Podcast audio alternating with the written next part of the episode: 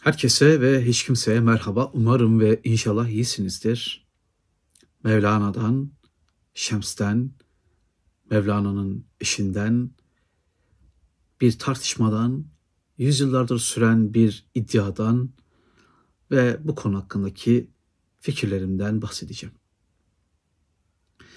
Efendim, dünya tarihinin en ünlü buluşmalarından biri en ünlü arkadaşlıklarından, dostluklarından, sevgilerinden biri Mevlana ve Şems arasındaki mesele.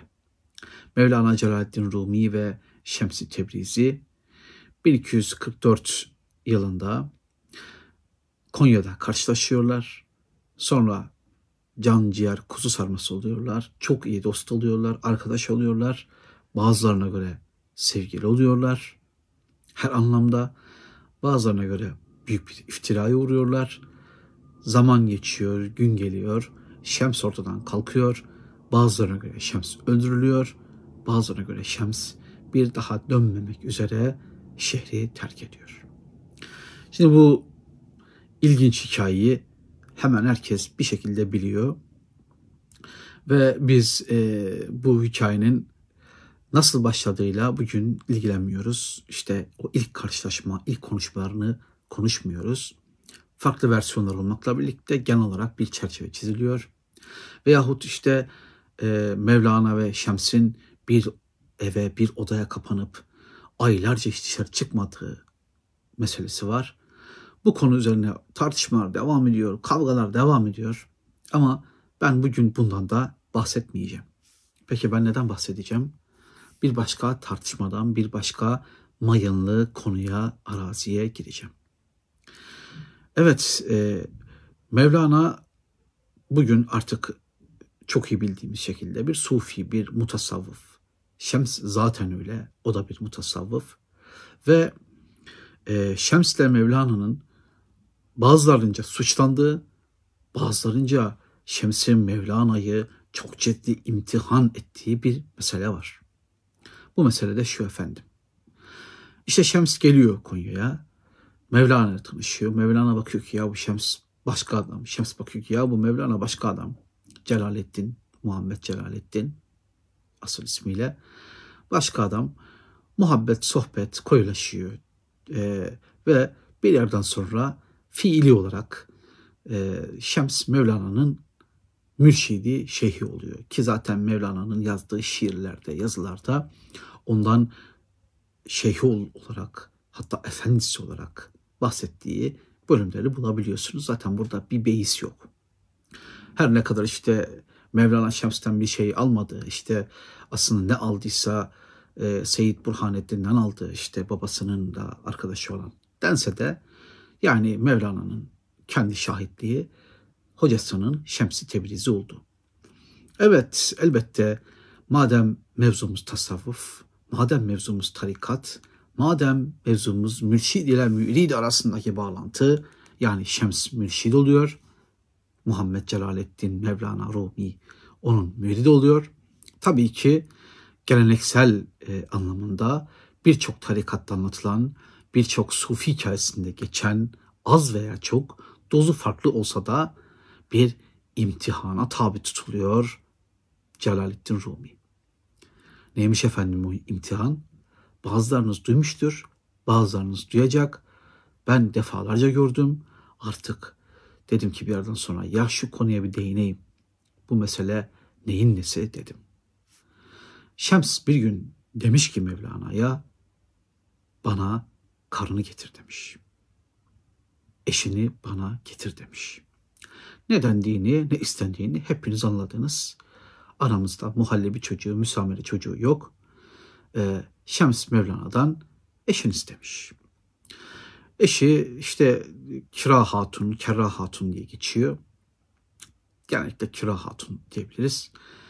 Ee, Mevlana bir an bile düşünmemiş. Gitmiş, eşini almış, Şems'in odasına sokmuş ve Şems Mevlana ve Mevlana'nın eşi o üçlü orada karşı karşıya gelmişler. Mevlana Şems'ten sen çık biz baş başa kalacağız e, gibi bir şey beklerken Şems demiş ki Mevlana'ya tamam demiş sen oldun. Veyahut tamam senin sadakatine bana bağlılığına inandım demiş. Bunu tasavvuf düşmanları, tarikat düşmanları, İslam düşmanları, Kur'an düşmanları anlatmıyor. Sadece bunu bal gibi, buz gibi güya Mevlana ve Şems'i övenler, onu yere göğe, göğe koyamayanlar bile anlatıyor. Birileri düşmanlık yapanlar diyelim, birileri bunu bir sapkınlık olarak anlatıyor, birileri de işte gördünüz mü? İşte mürşidine bağlı bir müridin tavırları, işte Allah aşkına yanıp tutuşan birinin neleri feda edebileceği gibi açıklamalar yapıyor. İnanın iki bakış açısının da değil 10 bin, 100 bin, milyonlarca belki onlarca milyon takipçisi, taraftarı var. Evet Şems ne yaptı? Şems dedi ki Mevlana'ya tamam sen oldun. Elbette ben senin karına dokunmayacağım dedi. Tabii ki hikayede bir tuhaf tuhaf arızalar da söz konusu. Zavallı kadın da sesini çıkartıp demiyor ki ya ben böyle bir şey yapmam. Ben bunu yapmam demiyor. Zavallı kadıncağız e, demek ki e, kocasının sözünden çıkmayacaksa yani işte inancına göre artık ne diyeceğiz? E, gelenek biraz da budur. Bunu da unutmayın. Gelenek biraz da bu hikayelerin görmezlikten gelinmesi veya bu hikayelerin temize çıkartılması durumudur. Ne yazık ki burayı da atlamayacağız. Şimdi bazılarınız bu hikayeden hiç hoşlanmadı. Bazılarınız zaten önceden duymuş ve hiç hoşlanmamıştı. Bazılarınız Allah Allah ya biz anlamıyoruz ama şimdi onların arasındaki mesele şimdi yani ne ben Şems'in ne Mevlana'yım. Onlar Allah dostuydu. Onlar çok büyük insandı. Ben bunu anlayamam. Biz bunu anlayacak kafasız insanlar değiliz gibi Nietzsche'nin köle ahlakı dediği, kölelerin ahlakı dediği köle söylemleriyle olaya bakabilir. Ama burada ben en az iki yere değinmek zorundayım. Birincisi bu anlatılan hikaye ister hoşunuza gitsin, ister hoşunuza gitmesin, İslam tasavvuf geleneğinde bilinen bir hikayedir. Mürşitlerin bazıları müritlerinden eşlerini ister. Der ki onu boşayacaksın ben alacağım. Veya işte belki de çok daha küçük yaşlardaki kızlarını ister. Bunları zaten gündemdeki olaylardan bile duyabiliyorsunuz. Ama bu e, istemeler özellikle eşlerini, karılarını isteme mevzuu şunun için yapılıyormuş. Yani tasavvufi anlatımına göre, tarikatların anlatımına göre e, mürşit öyle bir e, sınava tabi tutuyor ki müridini onun en kendinden bildiği, en çok sahip olduğu, en çok malik olduğu şeyi elinden alarak onu eğitiyormuş. Bunu açıktan açığa savunan, bugün bile savunabilecek insanlara rastlarsanız bence şaşırmayın. Gelenek içinde bunu savunmuş. Ne var ki bunda demiş. Ya bu da olabilir demiş veya biz onların yaptıklarını anlayamayız, biz onların seviyesine çıkamayız diyen insanlar söz konusu. Ama bunu bir kenara koydum. Evet, İslam tasavvuf geleneğinde o gelenek diye yere göğe e, sığdıramadığım şeylerde bunlar yaşanmış efendim. Şimdi gelelim ikinci mevzumuza. Tam da bununla ilgili. Şimdi Şems Mevlana'dan ne istedi? Şems Mevlana'dan karısını istedi. Kerra veya Kira Hatun artık. Nasıl telaffuz ediliyorsa ismi e, onu istedi. Mevlana ne yaptı? Gitti hiç düşünmeden karısını getirdi. Yani aklı başında azıcık şahsiyeti, haysiyeti olan bir insan bu hikayeden hoşlanmaz değil mi? Ne da problem yok. Ancak ben e, şahsi fikrimi söyleyeceğim. Bu hikaye zaman içinde uydurulmuş. Zaman içinde bir şekilde bu Mevlana ve Şems hikayesinin arasında karıştırılmış. Hatta Hatta e, kullanışlı aptal bazı sufilerin e, tarikat e, ve tasavvuf düşmanlarının ekmeğine yağ sürercesine kullandığı bir hikaye. Bakın ben ne tasavvufu ne herhangi bir örgütlü dini savunmak zorunda ve durumunda hissetmiyorum kendimi. Burası bir ateist kanal değil ama burası herhangi bir dinin İslam dahil veyahut tasavvufun veyahut başka bir şeyin kabalanın bilmem neyin e, körü körüne savunulduğu, körü körüne anlatıldığı, e, bir şekilde işte insanlara empoze edilmeye çalıştığı bir kanal değil. Ben aklıma takılan, anlamadığım, anlamaya çalıştığım her mevzuyu burada dilim döndüğünce anlatmaya çalışıyorum. Şimdi bu hikayede, bu hikayenin e, rahatsız ediciliği ve hatta sapkınlığı ortada. Düşünsenize yani bir adam e, her ne surette olursa olsun geliyor karını bana ver diyor mesela. Ya o da gidiyor hiç düşünmüyor karısı. Zavallı kadın zaten yani işte sesini bile çıkartamıyor zavallı kadıncağız. Öyle tuhaf bir gelenekten de bahsediyoruz. Ama bu hikaye olmuş mu sorusunun cevabını vereyim. Bence böyle bir şey yaşanmadı. Neden diyeceksiniz. İşte işine gelmeyince yaşanmadı diyorsun diyeceksiniz ama ben size tam da Mevlana'nın bir kitabından bir örnekle bunu anlatmak istiyorum. Ee, bunu paylaştığım bazı arkadaşlarım çok şaşırmıştı. Allah Allah böyle bir ifade mi varmış diye. Böyle bir ifade var. Efendim Abdülbaki Gölpınar'ın e, Farsçadan Türkçe'ye çevirdiği Fihi Mafih diye bir kitap var. Mevlana Celaleddin Rumi tarafından yazılan bir kitap.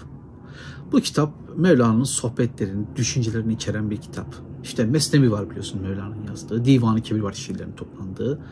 İşte Mecalis Seb'a var. İşte yedi meclis e, sohbetleri. Mektupları var ve Fihi Mafih diye bir kitabı var. Bu kitapta işte sohbetler var, düşünceleri var. Sohbetlerinin kayıtları gibi düşünün. Onların bir tanesinde artık bundan sonrasını siz bulacaksınız kitaptan. Çok da öyle inanılmazdır. Uzun büyük bir kitap değil.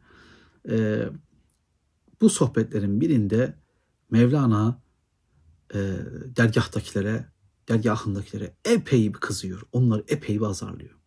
Diyor ki Selahaddin sizi sohbete çağırıyor.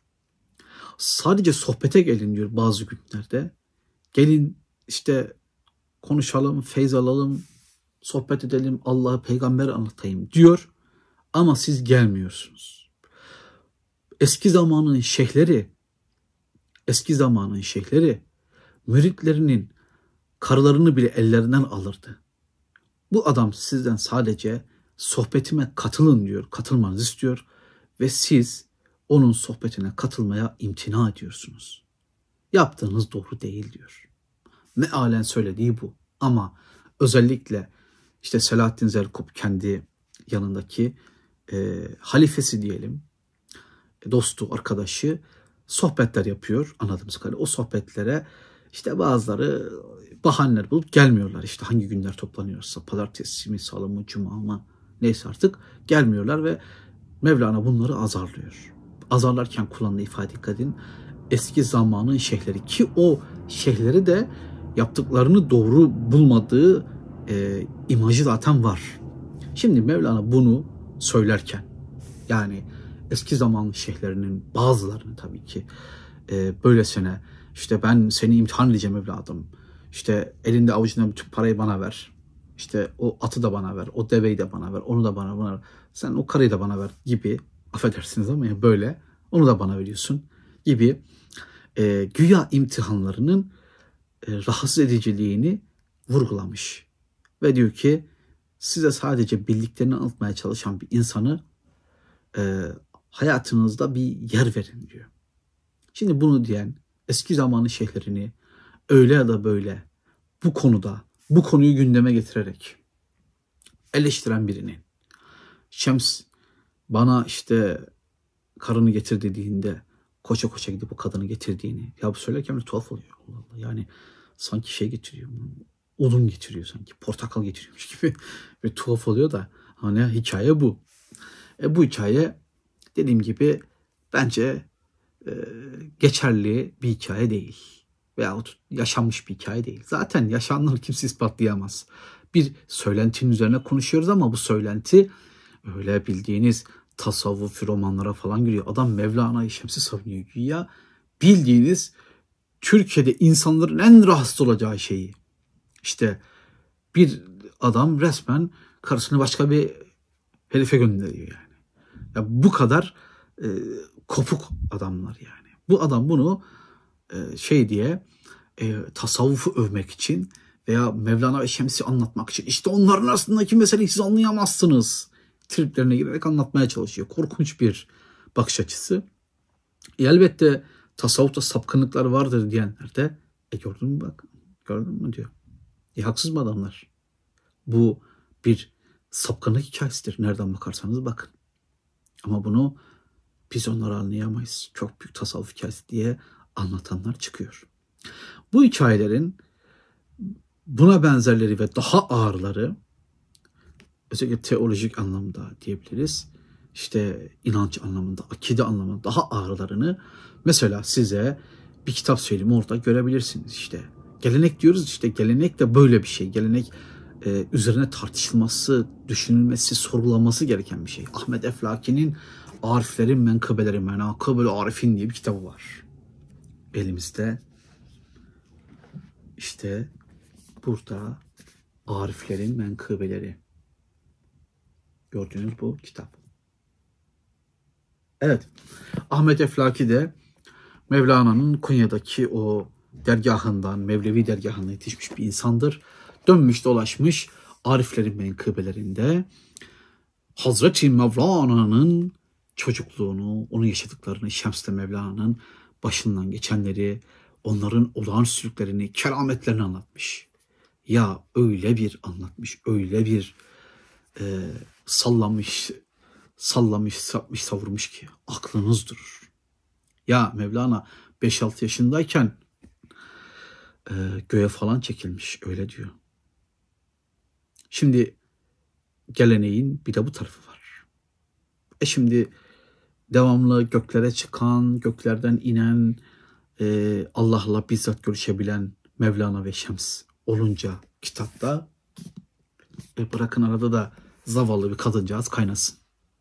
Yani bu olağanüstü, olağan dışı, bu çok tartışmalı, bu akla e, hiçbir şekilde uymayan, bırakın insanı e, rahatsız eden, bazen mide bulantısı yaratan hikayeler ne yazık ki veya ne yapalım ki tasavvuf anlatımlarının bir yerinde hep var. Bundan önceki bazı videolarda şey demiştim. Yani din öncelikle irrasyonel bir şeydir. E tasavvuf da İslam dininin bir yorumu, bir açılım olarak öncelikle irrasyoneldir. Yani akıl dışıdır veya akıl üstüdür. Artık nereden baktığınıza göre değişir. Ya bu da ister istemez insanların aklının almayacağı, belki kabullenemeyeceği, belki ya bu konuyu artık konuşmayalım ben bilmiyorum yani. Veya agnostikliğe kaçabileceği hikayelerle dolu oluyor. Bakın bu kitabı bir daha göstereyim. Ariflerin menkıbeleri. Bazıları bu kitabı yere göğe sığdıramaz ama bazıları da çok haklı olarak bunu açıp içinden onlarca hikayedeki sapkınlıkları, saçmalıkları, akla uygunsuzlukları ah kardeşim senin tasavvuf dediğin de bu diye eleştirir. Efendim bu konuda fikrimi söyledim. Ben Şems ile Mevlana arasında ve Mevlana Celaleddin'in eşinin de olduğu bu hikayeye katılmıyorum. Ki Mevlana zaten bunun tuhaflığını, e, rahatsız ediciliğini kendisi sohbetlerinde anlatmış. İstesek de istemesek de, bilsek de bilmesek de yani şeyi bulma ihtimalimiz yok. Bunun kanıtlarını bulma ihtimalimiz de yok. Herkesin bir e, mantık yürütme sistemi var. Ancak tasavvufun o kadar çok açığı var ki, inancın o kadar çok açığı var ki, kimi bunu iyi niyetlerle süslüyor veya suskunluklarla, üç maymunla kapatıyor. E kimi de üstüne üstüne gidiyor. Teşekkür ederim. Desteklerinizi beklerim. En yakın zamanda görüşelim. Selamlar, saygılar.